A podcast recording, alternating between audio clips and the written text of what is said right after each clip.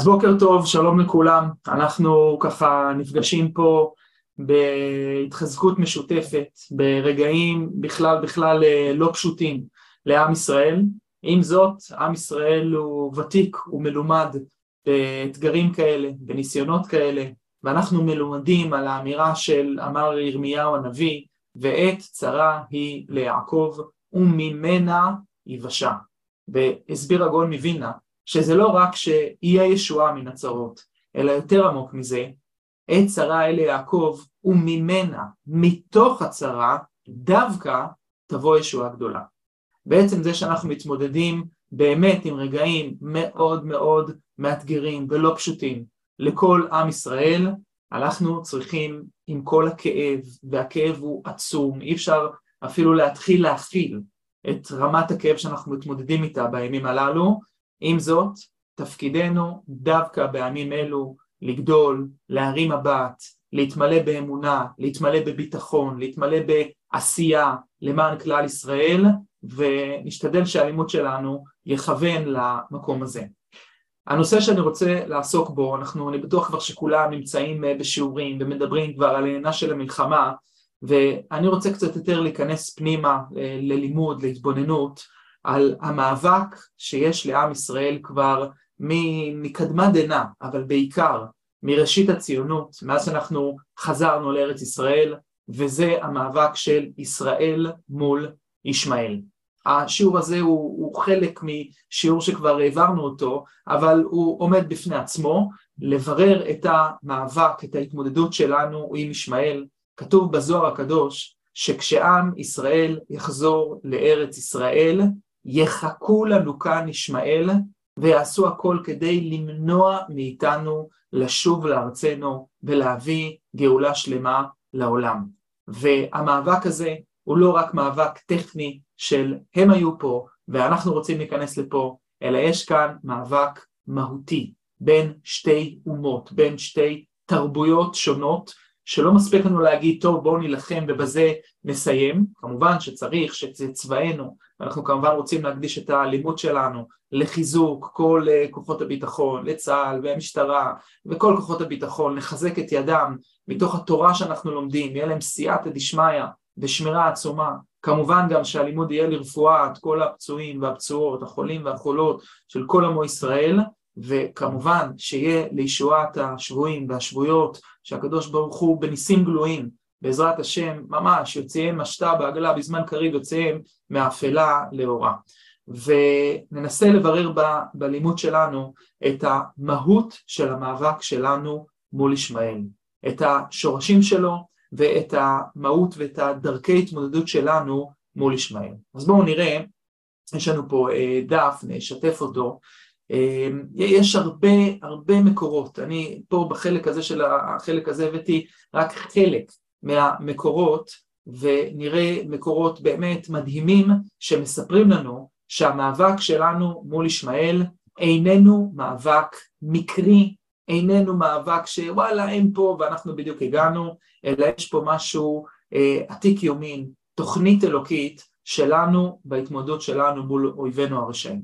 וכך כותב רבנו הרמב"ם, רבי משה בן מימון, באיגרת המפורסמת שלו שנקראת איגרת תימן.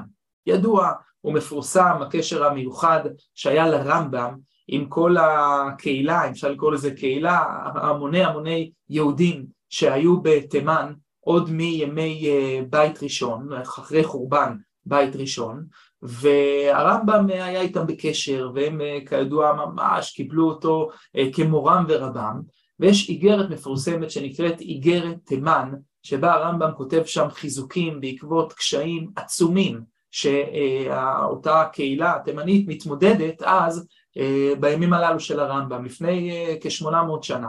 ותראו דברים מדהימים שכותב הרמב"ם לפני 800 שנה, עד כמה הם אקטואליים אלינו.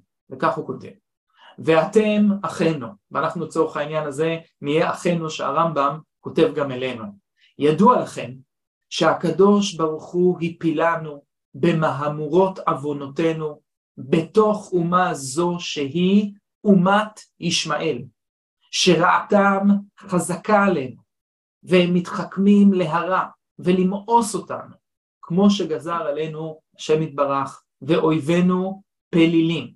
וממשיך הרמב"ם ואומר, בשלא תעמוד על ישראל אומה יותר אויבת ממנה, ולא אומה שהרעה בתכלית הרעה לדלדל אותנו, להקטין אותנו ולמאוס אותנו כמוהם. אומר פה הרמב"ם, אנחנו רגילים לומר שיש ארבע גלויות, אבל יש גלות מיוחדת, יש אומה מיוחדת שהיא כבר בגלות ובחזרה של עם ישראל לארץ ישראל, אנחנו מתמודדים איתם, והיא בעצם ישמעאל. והרמב"ם, לא אדם רגיל, אחד מגדולי גדולי חכמי ישראל, ממשה ועד משה, לא קם כמשה. אומר הרמב"ם, לא תעמוד אומה יותר אויבת ממנה. ואת זה הרמב"ם כותב רק כשהיינו בגלות אצלם, אצל הישמעאלים. זה עוד לפני מה שקורה איתם במהלך הלמעלה ממאה שנות ציונות שאנחנו מתמודדים עם אותם ישמעאלים. ופה הרמב"ם גם מתחיל לתת לנו פה מקורות מהתנ"ך עצמו לגבי ההתמודדות שלנו עם ישמעאל. שאפילו דוד המלך עליו השלום, כשראה ברוח הקודש כל הצרות העתידות לישראל, התחיל לצעוק ולקונן בלשון האומר מרעת בני ישמעאל.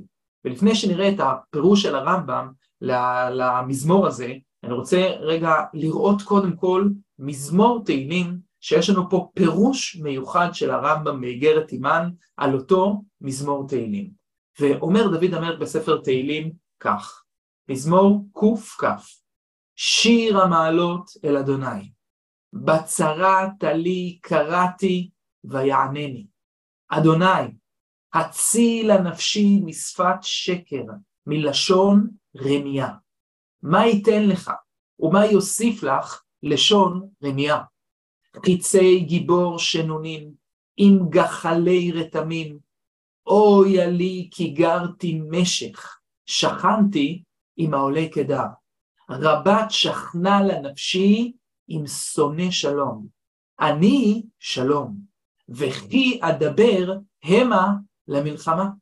אומר דוד המלך, ואומר לנו הרמב"ם, שהמזמור הזה של דוד המלך ברוח קודשו עוסק כאן הרמב"ם בדור הגאולה, באחרית הימים. ויהיה צרה נוראית שמדבר עליה דוד המלך, ונקרא להשם והוא יעננו. ומה תהיה הצרה? מין אומה כזאתי, מין אה, אויב, שהעניין שלו זה שפת שקר, לשון רמייה, חיצי גיבור שנונים. ואז אומר דוד המלך, אוי לי כי גרתי משך. הפרשנים מסבירים שמשך היה מבני יפת, זה כבר יותר קשור להתמודדות מסוימת, שם הוא כותב שזה באזור אה, ספרד, ההתמודדות שלנו מולם. אבל הפסוק ממשיך, שכנתי עם העולה קדר. שכנתי מלשון גם שכנתי בתוכם, ושכנתי אולי גם מלשון שכנות. ומי זה קדר? אומר התרגום רבי יונתן בן עוזיאל, קידר זה ערב, זה ישמעאל. ורבת שכנה לנפשי עם שונא שלום, אני שלום וכי אדבר הם על המלחמה. כך אומר דוד המלך ברוח קודשו צופה, ואני מזכיר לכם, בזמן דוד המלך, איזה ישמעאל? הם בכלל לא מכירים אותם, אין לנו, כמעט אין לנו התמודדות איתם יחסית בתנ"ך, הם לא מוזכרים הרבה שיש לנו מאבקים איתם, מעט מאוד, וודאי האסלאם לא קיים בכלל, ודוד המלך ברוח קודשו כבר צופה התמודדות נוראית שהולכת להיות לנו עם ישמעאל. ותראו מה כותב הרמב"ם על הדברים הללו, שוב, ואמר, אוי לי כי גרתי, משך שכנתי עם העולה קדר. וראו, איך, איך זכר קודש משאר בני ישמעאל. למה דווקא דוד המלך מזכיר עוד יותר את בני ישמעאל? לפי שה... אני חושב שצריך להיות כתוב פה, זה טעות, צריך להיות כתוב פה זכר קידר, בסדר? משאר בני ישמעאל. לפי, כך הוא כותב, שהמשוגע הוא מבני קידר, כמו שהוא מפורסם מיחוסו. דברים מבהילים. אומר לנו הרמב"ם, כשהוא מדבר על המשוגע, כן, כן, אתן מבינות טוב, אותו אחד רשע שהקים את כל הדבר הזה שנקרא אסלאם שיוצא כנגדנו, והרמב"ם כך הוא קורא לו, המשוגע, לא אני, ככה הרמב"ם, בוחר בשמו, ואומר שהיה ידוע שאותו אדם, מוחמד, המסורת, הוא היה מבני קידר. ודוד המלך כבר אומר, שכנתי מאוהלי קידר. ועוד דניאל, לא סיפר קטנותנו ודלדולנו, אלא במלכות ישמעאל, שתיכנע במהרה. אמן. שכן אמר, ותיפול ארצה מן הצבא ומן הכוכבים ותירמס. ואנחנו, כותב הרמב"ם לאנשי תימן, שהם לגמרי בתוך מלכות ישמעאל, בעודנו סובלים שיעבודם, וכזביהם, ושכרותם, למעלה מיכולתנו, אין ביכולת האדם כוח לסבול. דברים מטלטלים מאוד. זה היה אז, בזמן ישמעאל, וגם עד היום יש לנו את ההתמודדות הזאת מולם. ויהי כמו שאמר דוד המלך עליו השלום, ואני כחירש לא אשמע, וכאילם לא אפתח פיו. וכמו שהוכיחונו רבותינו, לשאת כזבי ישמעאל, ושקרו לשתוק ממנו. אנחנו בעצם לומדים כאן שההתמודדות הכל כך גדולה שלנו מול ישמעאל זה קודם כל התמודדות של בעצם יש פה אומה שהעניין שלה זה השקר. ואני מזכיר לכם, יש לנו פה מאבק פה מול בני ישמעאל, ומה הם בעצם טוענים? שתי טענות.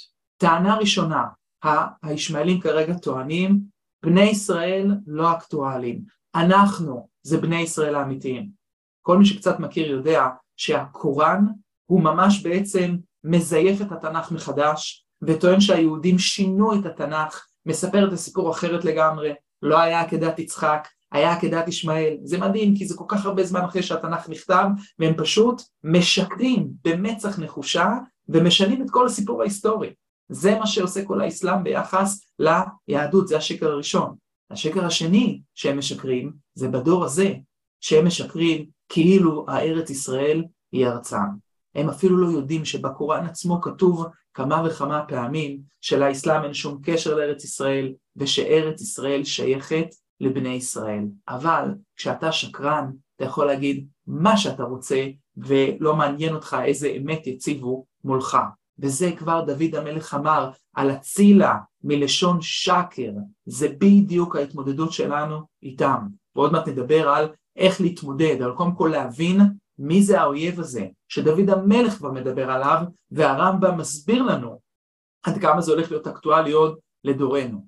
ואני ממשיך, ושכן אמר ישעיה עליו השלום, גבי נתתי למקי, למכים ולחיי למורטים, פניי לא הסתרתי, מכלימות ורוק, כל מה שאנחנו עוברים איתם.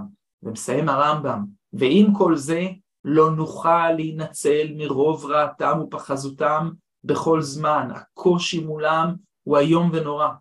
וכל זמן שאנו רודפים שלומם, הם רודפים אחרינו בחירום ובמלחמה, כמו שאמר דוד המלך עליו השלום, אני שלום וכי אדבר המה למלחמה. דברים ממש ממש מטלטלים שאנחנו בעצם רואים כאן, שאומר לנו דוד המלך, ומסביר לנו הרמב"ם, אותו אויב מה שהוא בעצם כביכול אה, טוען כל כולו שקר. ודוד המלך ממש רואה איך עם ישראל בתמימותו, בצדקותו, עם שמתפלל כל הזמן, עושה שלום ממרומיו, הוא יעשה שלום עלינו, מגיע ועומד מול האויבים הללו, ואומר בואו נעשה שלום, בואו נהיה בטוב, כולנו מכירים את עם ישראל. דבר אחרון שאנחנו רוצים ואוהבים זה מלחמה. והאויב הזה אומר לנו בפרצוף, לא שלום, מלחמה. ואני מקווה שעם כל הכאב שמה שאנחנו עוברים בשבוע האחרון, אני מקווה שעם ישראל עוד יותר יתעורר. אני חושב שרובנו, בטח מי שנמצא פה, לא השתנה כלום, ידענו לפני, יודעים אחרי, אבל בעזרת השם, שתהיה תחושת התעוררות קודם כל בעם להבין, אנחנו מדברים שלום, הם מדברים מלחמה. ודבר ראשון, כדי להתמודד מול ישמעאל, זה לדעת לישמעאל יש תפקיד והם עושים אותו בצורה נוראית וזה להילחם בעם ישראל ולעצור אותנו מלחזור לארצנו ולהגשים את הייעוד שלנו לתקן עולם במלכות שדי. התובנה הפשוטה ביותר והיסודית שכולנו צריכים להתמלא בו ולהפיץ אותו בעם ישראל זה שיש פה מלחמה. שלום עם כל הרצון הטוב שלנו כרגע לא מתקיים בתוך המציאות. עם ישראל צריך להתאזר בגבורה עצומה, עם, עם, להתחבר כולנו ביחד, באחדות ואהבה, ולצאת ולמגר את האויב. כי המה כולם לשון שקר, ואנחנו צריכים בגבורה עצומה, באמונה, לצאת למלחמה.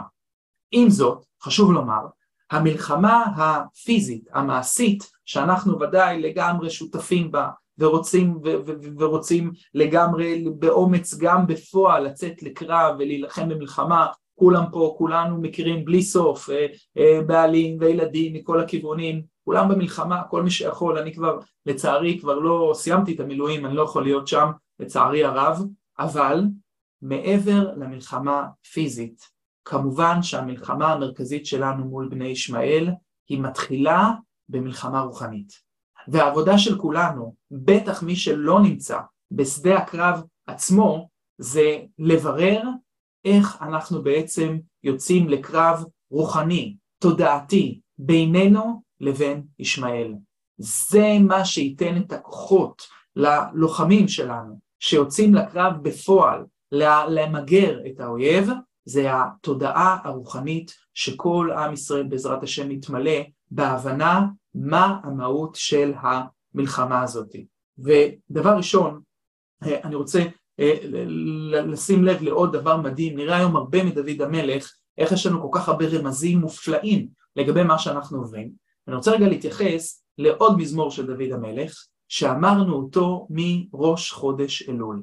עם ישראל מראש חודש אלול, בעצם עד שמחת תורה, חזר ואמר את אותו מזמור לדוד השם אורי ואישי. ובואו תראו איך הקדוש ברוך הוא הכין אותנו במלח... למלחמה הזאתי על ידי כל הימים הנוראים ועל ידי אותו, אותו מזמור מסוים שמלמד אותנו להתכונן למאבק שלנו מול ישמעאל. דברים מטלטלים, אבל אנחנו צריכים ודאי להיטלטל בימים אלה.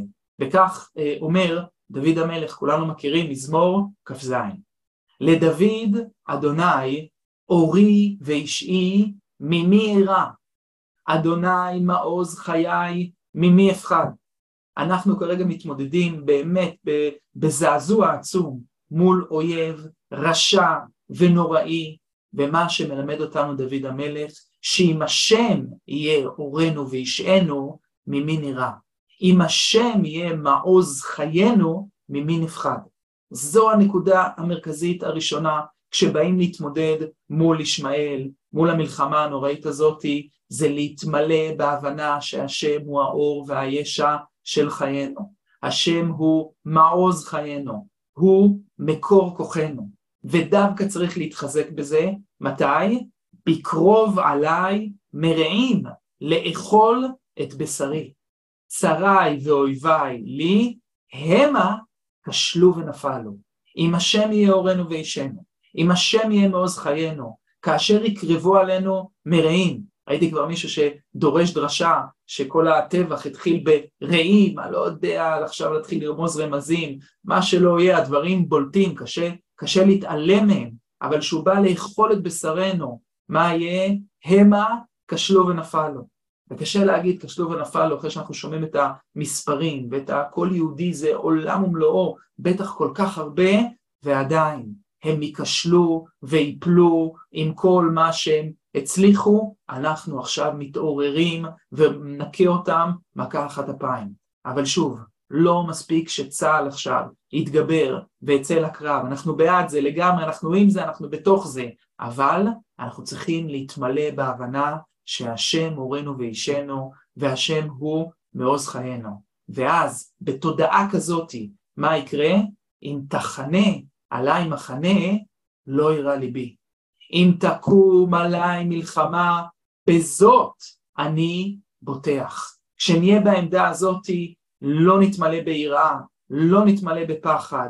אם תקום עלינו מלחמה, קמה עלינו מלחמה, באים מרעים לאכול את בשרנו, בזאת אני בוטח. מה זה המילה הזאתי בזאת? פירוש ראשון, פשוט, בזאת זו השכינה.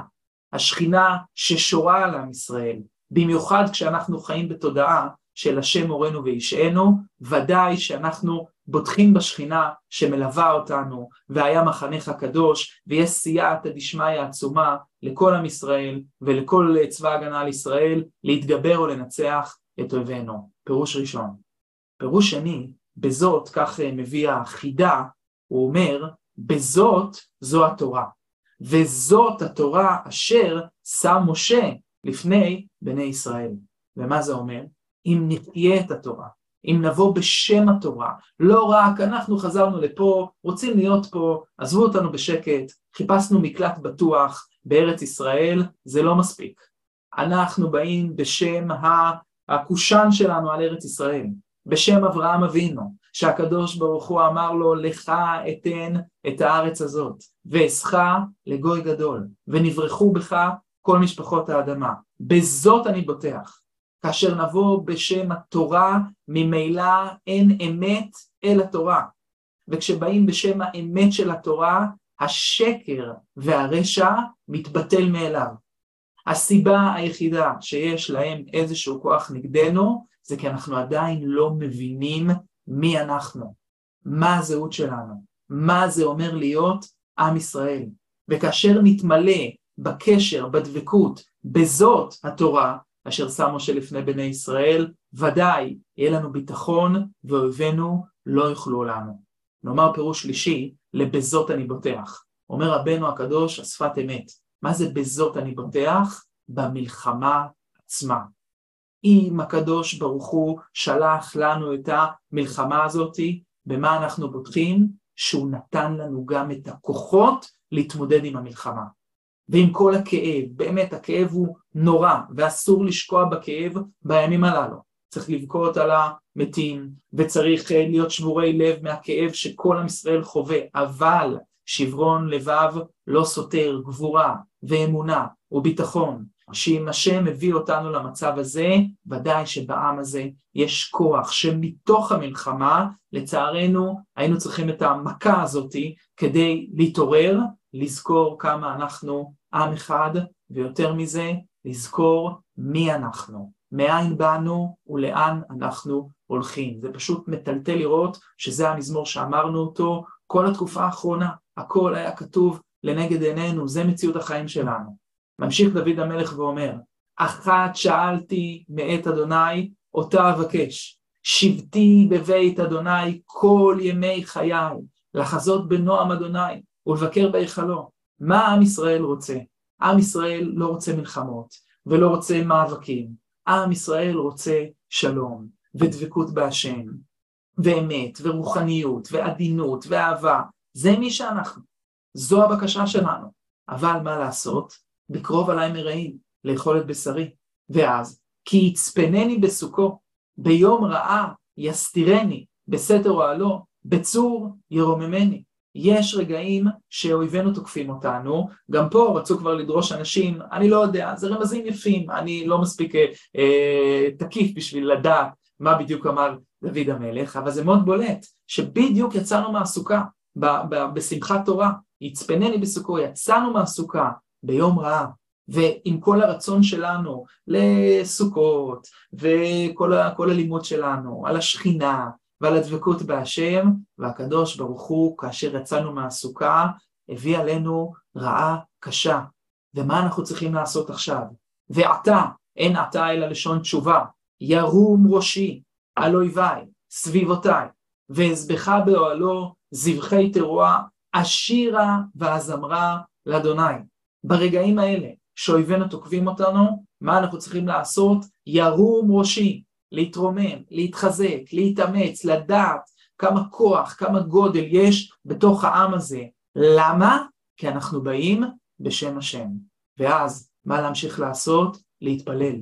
שמע אדוני קולי אקרא. עם המלחמה במקביל ממשיכים להתפלל. וכונני וענני. לך אמר ליבי, זה לא פה עניין של מה יהיה איתנו, כואב לנו, אנחנו מתפללים על השכינה הקדושה ששורה על עם ישראל. בקשו פניי, את פניך, אדוני אבקש.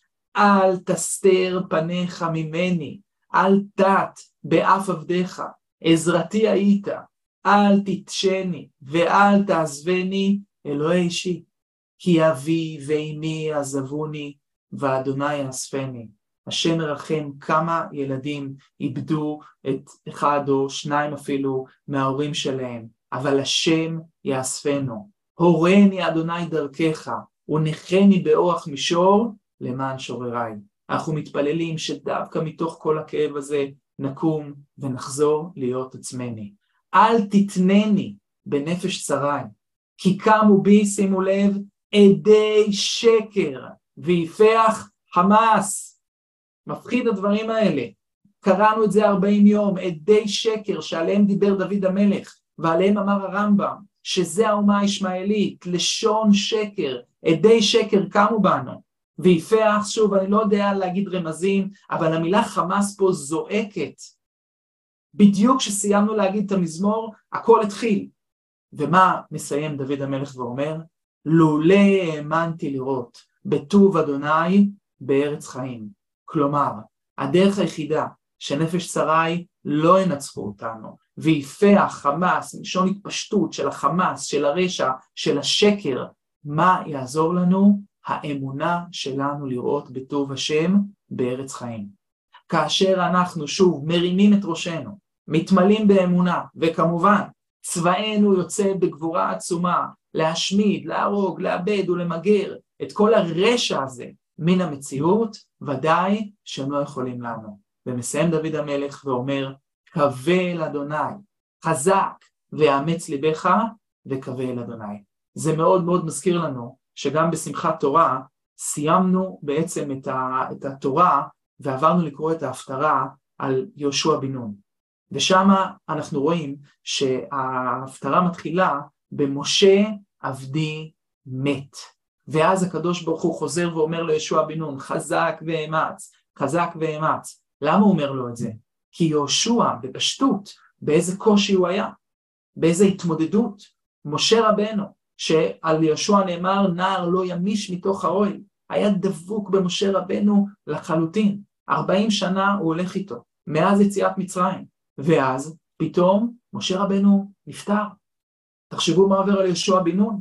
מה אומר לו הקדוש ברוך הוא? מתאבלים על משה, אבל עכשיו יש משימה. עכשיו יש משימה, קום ותעביר את עם ישראל את הירדן ותתחיל להקים את הגוי קדוש הזה בארץ ישראל. עם כל הכאב וכל הקושי, ושוב אני אומר, אנחנו בוכים ואנחנו שבורים על כל המתים שאנחנו קוברים. עם זאת, אנחנו אלה שעדיין בחיים צריכים להתחזק ולהתגבר דווקא בשבילם. הם עכשיו הרוגי מלכות, אין כל בריאה יכולה לעמוד במחיצתם. אנחנו כאן עכשיו צריכים, כמו שהקדוש ברוך הוא אמר לישוע בן נון, משה עבדי מת, ועכשיו אתה, קום, עבור את הירדן.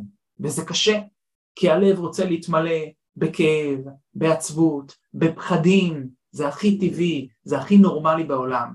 אבל בואו נאמר את זה בפשטות, עם ישראל לא עם נורמלי. אנחנו עם שהעומק שלנו, שהמהות שלנו זה למעלה מהטבע. ולכן אומר לנו הקדוש ברוך הוא, חזק ויאמץ ליבך. חזק זה כנגד הפחד והעצבות והכעס והתסכול שלא מקדם אותנו לשום מקום. אמץ, יאמץ זה אומר שאחרי שמתחזקים, ככה מסביר המלבים, אתה צריך להחזיק את הכוח הזה, וזה האומץ שאנחנו זקוקים לו בימים הללו. להתמלא בהתחזקות ובמקביל באומץ עצום. ושוב אני אומר, הסיבה היא כי הלוחמים שלנו בחזית צריכים עורף, צריכים בית, מלא אומץ, מלא גבורה, מלא ביטחון, מלא אמונה, מלא תודעה של ניצחון. וכאשר אנחנו נקרין את זה על הבתים שלנו, על הקהילות שלנו, על כל עם ישראל, זה ממש עבודה גדולה לצאת ולדבר ולפגוש ולחזק אנשים כל הזמן, ודאי שאויבינו לא יוכלו לנו לחלוטין. מדהים איך הדברים הללו, אמרנו אותם רגע לפני שכל הדבר הנורא הזה אה, התחיל בחיים של מדינת ישראל. אני ברשותכם אה, ממשיך אה, קדימה. ברשותכם, אם תרצו לשאול שאלות, אז כרגע נעביר את המהלך ואפשר בסוף ככה לשאול שאלות, למרות שהדברים פשוטים, לא באתי לחדש כלום, באתי רק לעורר אותנו, להזכיר לנו את המבט, את ההתמודדות שלנו מול האויב ברגעים הללו. ואני ממשיך גם עם אה, דוד המלך. אנחנו פה היום רואים איך דוד המלך הכין לנו את הקרקע לכל המאבקים ולכל ההתמודדויות שלנו. עוד מזמור שאומר דוד המלך בספר תהילים, מזמור קכ"ד, וכך הוא כותב: שיר המעלות לדוד, לולי אדוני שהיה לנו, יאמרנה ישראל, לולי אדוני שהיה לנו, בקום עלינו אדם, אזי חיים בלעונו, בחרות אפם בנו, אזי המים שטפונו, נחלה עבר על נפשנו, אזי עבר על נפשנו המים הזדונים.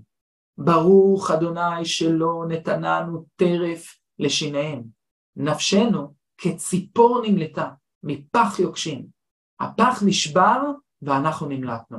עזרנו בשם אדוני עושה שמיים וארץ. מזמור תהילים, כולכם מכירות, כולנו מכירים אותו, במיוחד בימים הללו, צריך מאוד מאוד להתחזק בתהילים, בתפילות, כל הזמן לחזק את הלוחמים שלנו, שיש שמירה על כל עם ישראל, אבל פה אני רוצה להראות לכם פירוש מדהים על המזמור הזה, שאמר רבי חיים ויטל, המהרחו, תלמידו הגדול של הארי הקדוש, יש לו ספר שנקרא עץ הדעת טוב, פחות מפורסם, ויש לו גם פירושים על התורה וגם פירושים על פרקי תהילים, וכך הוא כותב שם בדבריו.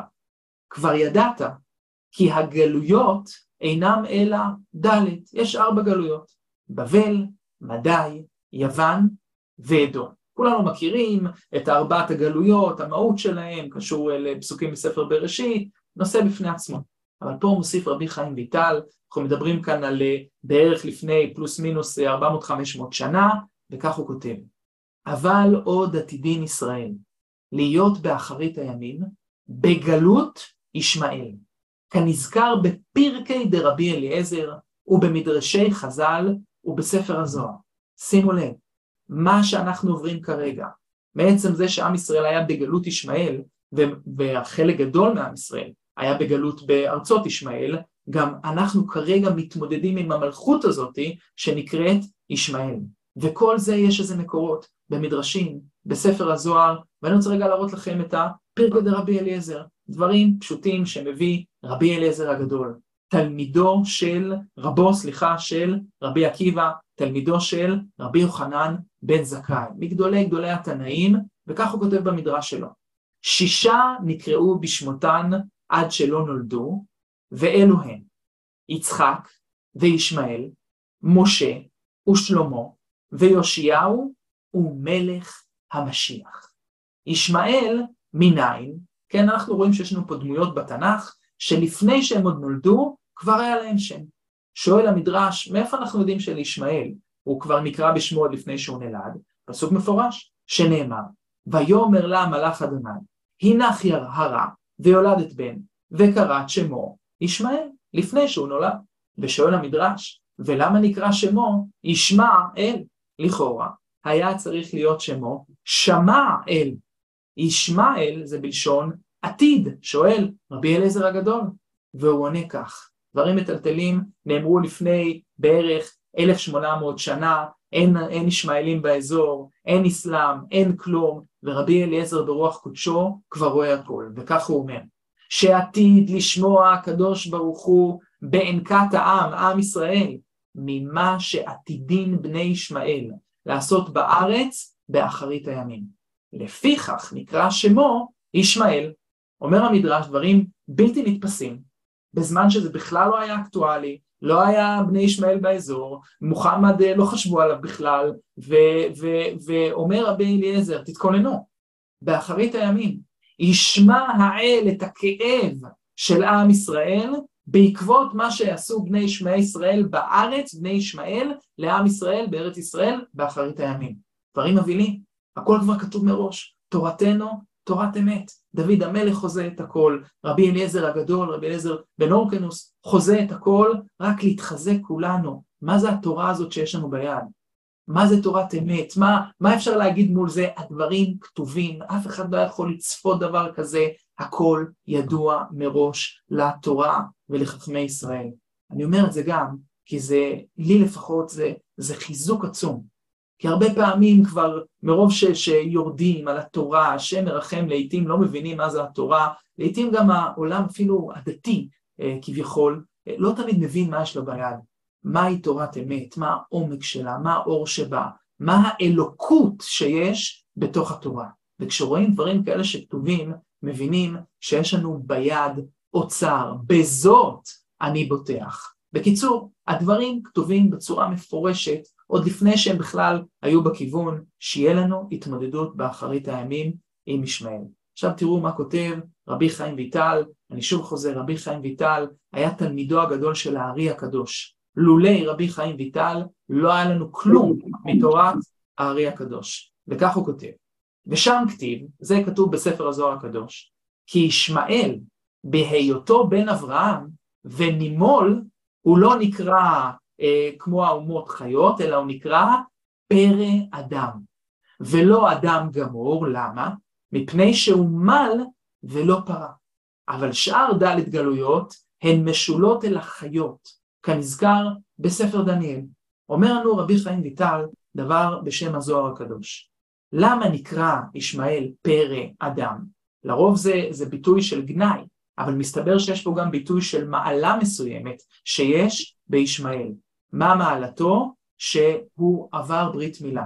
אמנם הוא לא פרה, כן, הברית מילה כידוע מורכבת משני חלקים, והוא לא פרה, ועדיין, עם זאת, אם אפשר לסגור את הרמקול, מי שפתוח אצלו, תודה רבה, ועדיין יש לו מעלה של ברית מילה, ולכן הוא נקרא פרא אדם, באיזושהי מדרגה מסוימת, ואז הוא מסביר כך, והנה דוד עליו השלום, נתנבא ברוח הקודש, במזמור שהרגע קראנו. כל מה שישראל עתידים להיות בגלות הנזכרת, כלומר בגלות ישמעאל. והנה, בהיות ישראל בגלויות הארבעה, הם עתידים לומר, לולא השם שהיה לנו. כלומר, כמה צרות היה לנו בגלות. כלומר, אתה, הדלת גלויות, אלו, היינו עובדים לגמרי וכולי. זה ארבע גלויות, התמודדות בפני עצמה. אבל שימו לב, דברים מפחידים, אני שוב חוזר, הם נאמרו לפני אה, למעלה מ-400 שנה מרבי חיים ויטל, שישמעאל עדיין לא הכתובת המרכזית בהתמודדות שלנו, וכך הוא כותב. אבל עוד יש גלות חמישי אחרון לכולם, וקשה מכולם, והוא גלות ישמעאל, הנקרא פרא אדם כנ"ל, ואינו נמשל אלא חיות. יש לו מדרגה בפני עצמו לישמעאל. ואז יאמרו ישראל באופן אחר, והוא מה הפסוק? לולא השם היה לנו בקום עלינו אדם. מי זה האדם הזה שקם עלינו? זה הפרא אדם הזה שנקרא ישמעאל.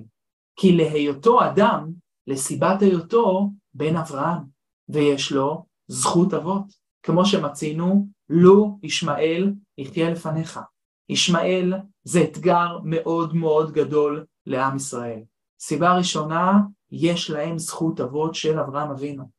ואברהם אבינו התפלל לפני הקדוש ברוך הוא. מה זה תפילה של אברהם אבינו? לו ישמעאל יחיה לפניך. למה אברהם התפלל? נדבר בהמשך. למה אברהם בכל זאת רצה שישמעאל יהיה בעולם? אבל זה נתן להם זכות גדולה מכוח אברהם אבינו. בנוסף, גם יש לו זכות המילה, כי גם מסיבה זו נקרא אדם. ולכן אומר רבי חיים ויטל, גלותו תקיפה נשאר ד' מלכויות. יהיה להם כוח עצום כנגד עם ישראל, זה לא כמו האירוע של השואה, שוב אין פה השוואות, אבל שהיה אירוע מאוד מאוד נוראי, בלתי נתפס, נקודתי, אלא יש פה תקופה של התמודדות מול ישמעאל שלא נפסקת עד ימינו אלה.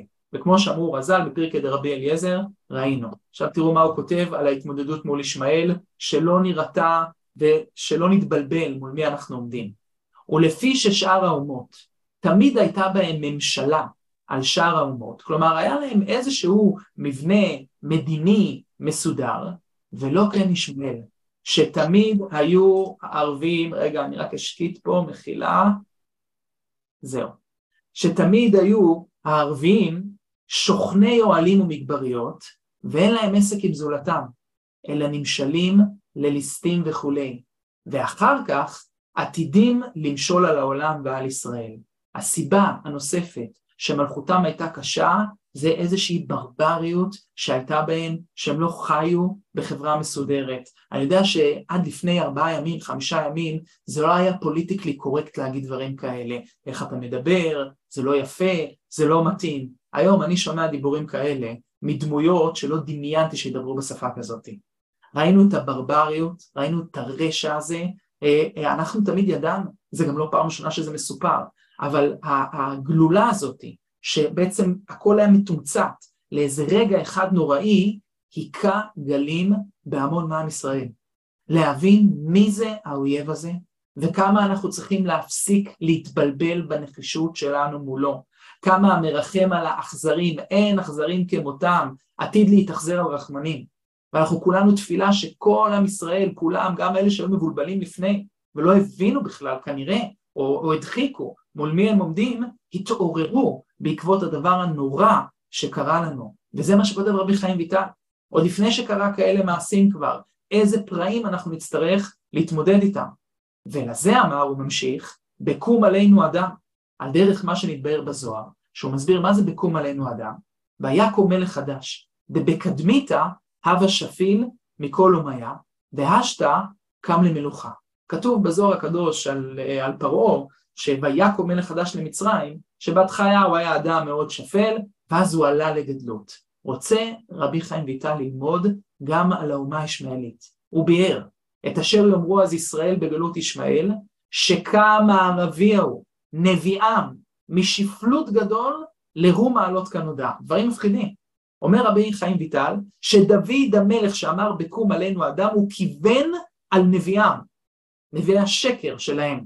שמה ידוע מה הוא היה לפני? היה אדם אנאלפבית, היה סוחר בהמות, בזה הוא עסק. ופתאום נהיה כביכול נביא, הוא קם מכלום לרום המעלות.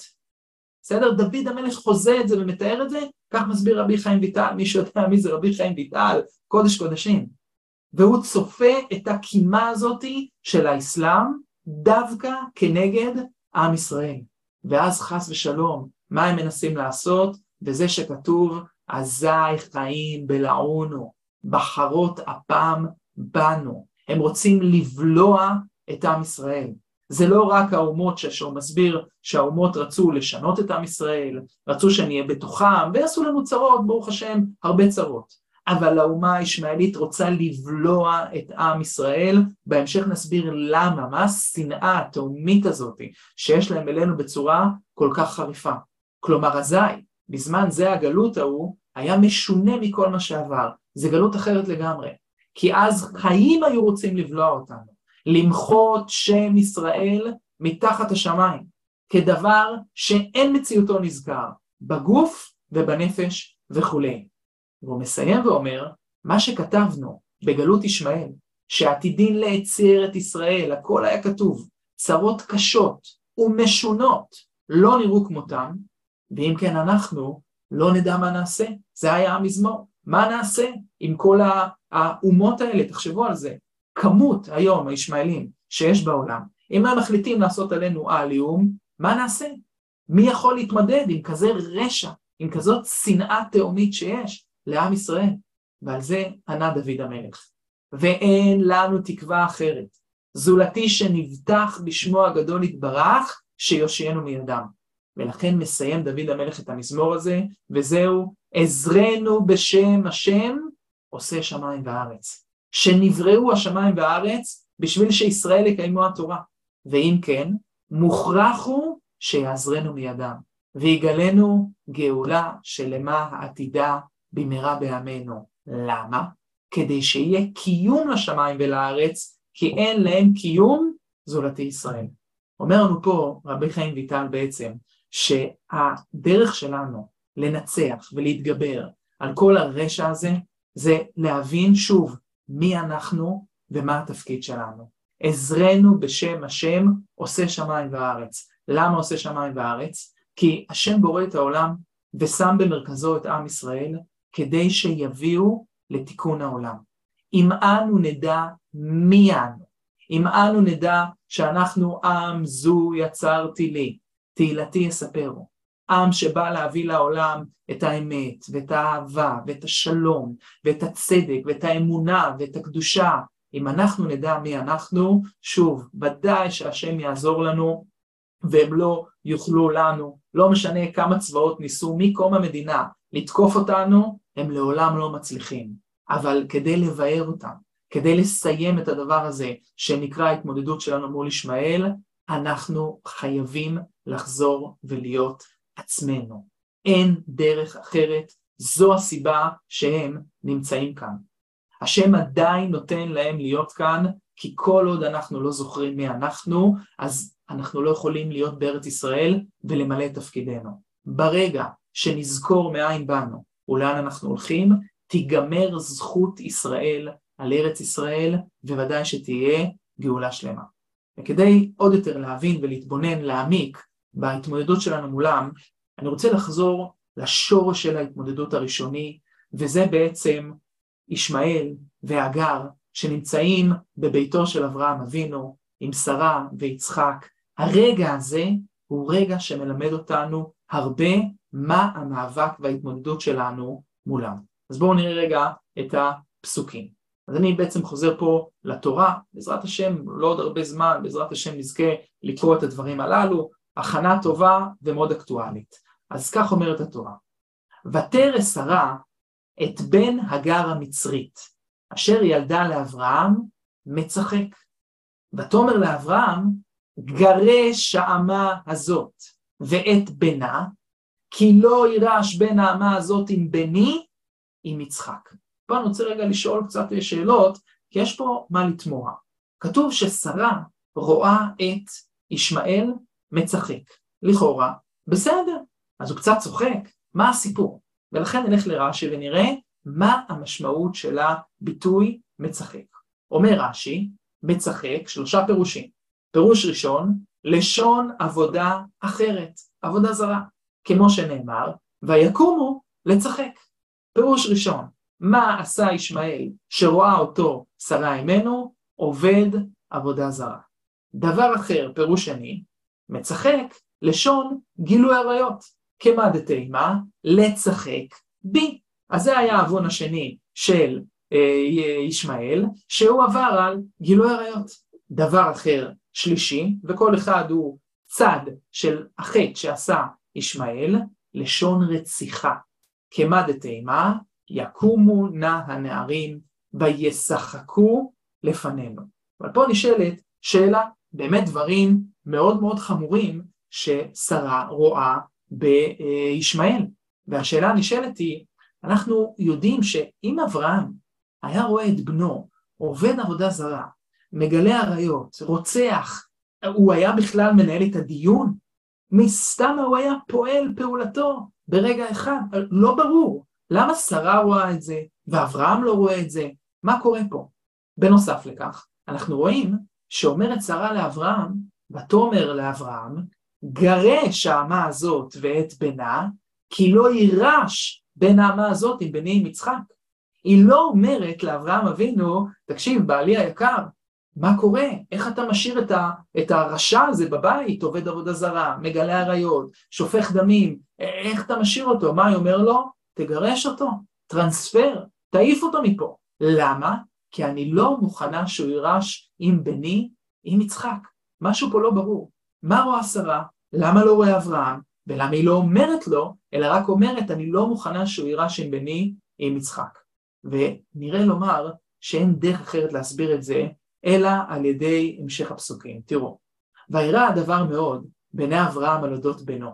ויאמר אלוהים אל אברהם, אל ירא בעיניך על הנער ועל אמתיך, כל אשר תאמר אליך שרה, שמע בקולה, כי ביצחק יקרא לך זרע.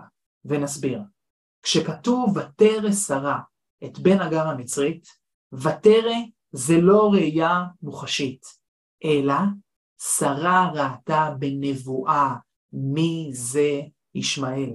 זה מה שגם הקדוש ברוך הוא אומר לאברהם אבינו. כל אשר תאמר עליך שרה, שמע בקולה, וכולם מכירים, נכון? מה שאומרים חז"ל, בקולה, ברוח, בכל רוח הקודש שבקרבה.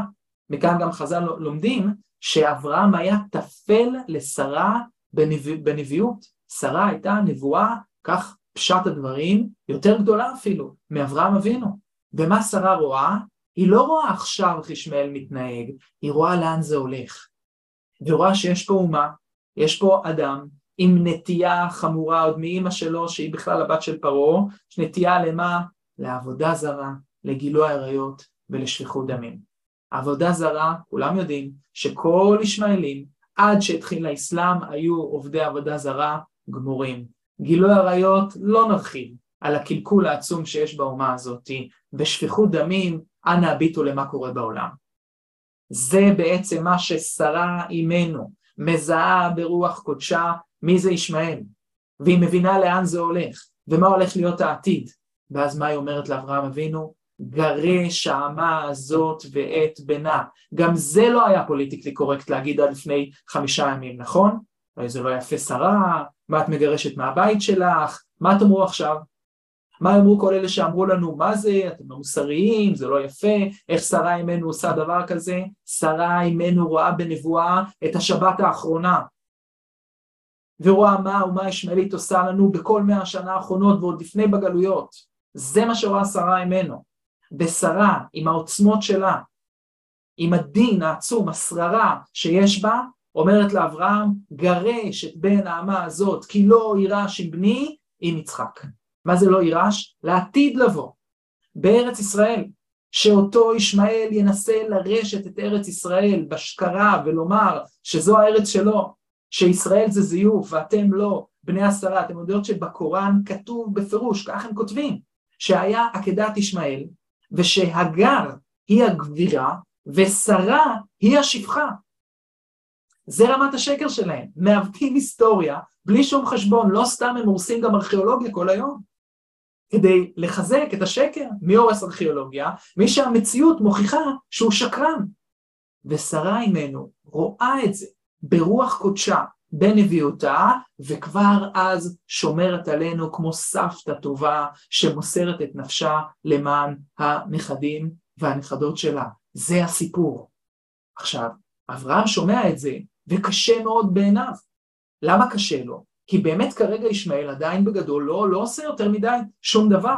יותר מזה, אברהם אבינו כולו חסד, כולו אהבה. ומה הגישה שלו? בואי נקרב, בואי נאהב, ואנחנו ודאי תלמידיו של אברהם, של קירוב ואהבה, אבל עם כל זה שאנחנו בני אברהם, ואנחנו מלאים אהבה, ומלאים רצון לחסד, דרך אגב, כלפי כל העולם, כלפי כל העולם אנחנו מלאים אהבה וחסד ורצון לקרב את כל העולם כולו, כולל בני ישמעאל.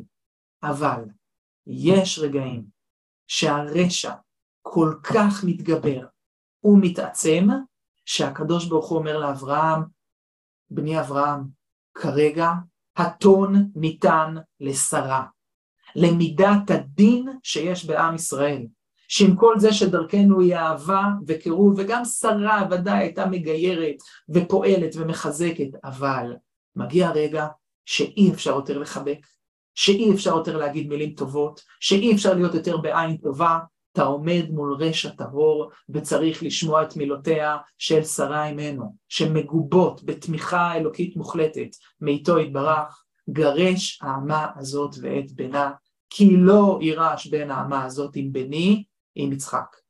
והנבואה הזאת היא מהדהדת בצורה עוצמתית ביותר לאוזניים שלנו בדור הזה. אנחנו צריכים לשמוע ולהקשיב ולהפנים את מה שאנחנו בעצם עוברים פה ולראות ששרה אימנו כבר דואגת לנו מראש לכל המציאות הזאת. תראו גם איך בעצם לומדת מכאן התורה, שמה שכתוב פה, וירא מאוד אברהם על אודות בנו, אז מה, מה הכוונה וירא על אודות בנו? אומר רש"י, על ששמע שיצא לתרבות רעה, ופשוטו על שאומרת לו לשלחו. יש פה שני מימדים. אברהם לא רוצה לשלח את ישמעאל, הוא מלא אהבה, אני אשלח אותו, אני ארחיק אותו, בוא נקרב אותו. אבל בעומק הוא יודע, הוא חייב. למה הוא חייב? כי בנו יצא לתרבות רעה. ומה הוא הולך לעשות? אין ברירה. ותראו מה אומר הרשב"ם, מה זה כי ביצחק יקרא לך זרע? למה אומר לו את זה השם ברגע זה? בריתי שהקימותי לזרעך, לתת להם את ארץ כנען כדכתיב כי גר יהיה זרעך וגומר, על יצחק הבטחתיך. לא על השקר של ישמעאל, אלא ההבטחה היא על יצחק שנקבל את ארץ ישראל ונהיה זרעו של אברהם אבינו ונביא את הגאולה לעולם. אני רוצה אה, לסיים ואני אחרי זה נתייחס אם יש שאלות עד כמה שאני אדע לענות, כנראה שלא יותר מדי, אבל בימים אלה, מעבר לכאב ולשברון הלבב שכולנו צריכים לתת לו מקום, אנחנו צריכים לחזור לצור מוחצבתנו. הביטו אל צור חוצבתם, ואל מקבת בור נוכרתם. הביטו אל אברהם אביכם, ואל שרה תחוללכם. שרה אימנו, שמחוללת את עם ישראל, צופה כבר מראש את ההתמודדות שתהיה לנו באחרית הימים.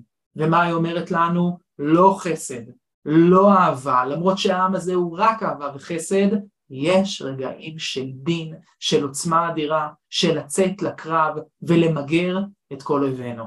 אני רק רוצה לסיום להוסיף ולומר, כדי למגר את האויב, כמו שאמרנו, לא מספיק רק לצאת נגדו למלחמה, אלא צריך לצאת כנגד התרבות שלו ומי שהוא למלחמה. והתחלנו קודם כל מלהתגבר על השקר, על הזיוף, על כל הקלקול שאנחנו רואים שהתרבות הזאת הישמעאלית עומדת מולנו. אבל אני רוצה להמשיך עוד קצת.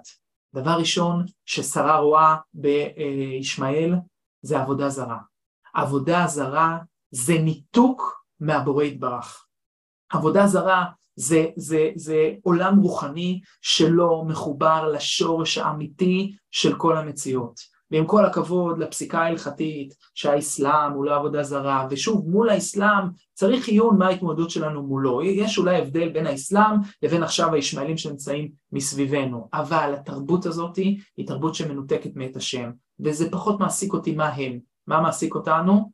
מה אנחנו, כמה אנחנו מחוברים לריבונו של עולם, כמה אנחנו מתמלאים באמונה, בדבקות בקדוש ברוך הוא, ככל שנהיה יותר מלאי אמונה, נבער את העבודה זרה שהם מביאים לעולם. דבר שני, גילוי עריות. גילוי עריות זה אומר כל הקלקול של הטהרה והקדושה והצניעות שהדור שלנו מתמודד איתו. מי אני שאני אתן מוסר, כל אחד רק יכול לדבר על עצמו ולהתחזק בנושא הזה של צניעות וטהרה וקדושה כנגד הקלקול של האומה הישמעאלית. וככל שאנחנו נחזור לפנימיות שלנו, לעומק שלנו, לטהרה שלנו, ודאי שננצח את כל אויבינו.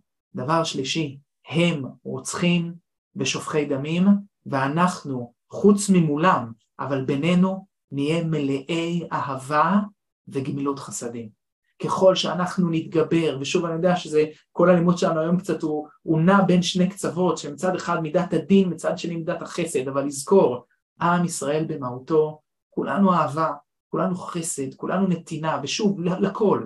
כמו שכותב הרב קוק, אהבה צריכה להיות מלאה בלב לכל, כולל לאומות העולם.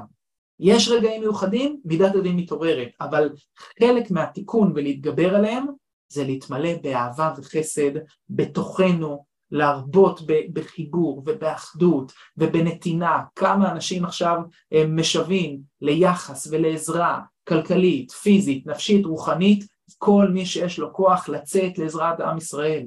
להביט ימינה ושמאלה לשכנים שאולי לא תמיד דיברנו איתם עד עכשיו, להתבונן ולשאול מה שלומכם, איך אתם מרגישים, איך אפשר לעזור, לא צריך שאני אגיד את זה, כולם עושים את זה כבר, זה עם ישראל. וככל שאנחנו נתקן את זה, את הפנימיות שלנו, נבין מי אנחנו, מאין באנו ולאן אנחנו הולכים, וכמובן במקביל בגבורה אמיתית של שרה אימנו נצא למלחמה, ודאי שנמגר וננצח את אויבינו ונראה בעזרת השם בשורות טובות, ישועות ונחמות לכל עמו ישראל. אני אתייחס רגע אם יש פה אה, שאלות שקשורות אה, לגבי האם זה אה, עמלק, אז ברשותכם כרגע אני לא אכנס לסוגיה מה ההגדרה, יש ברור שלם האם עמלק זה, זה כרגע עם או זה התנהגות, לא ניכנס לזה כרגע, ראינו בדיוק הגדרות מבוארות על ישמעאל וזה כרגע אה, אה, מספיק לנו. אמ, אם השקר והעיבוד שלהם כל כך ברור, איך ייתכן שהם לא רואים את זה?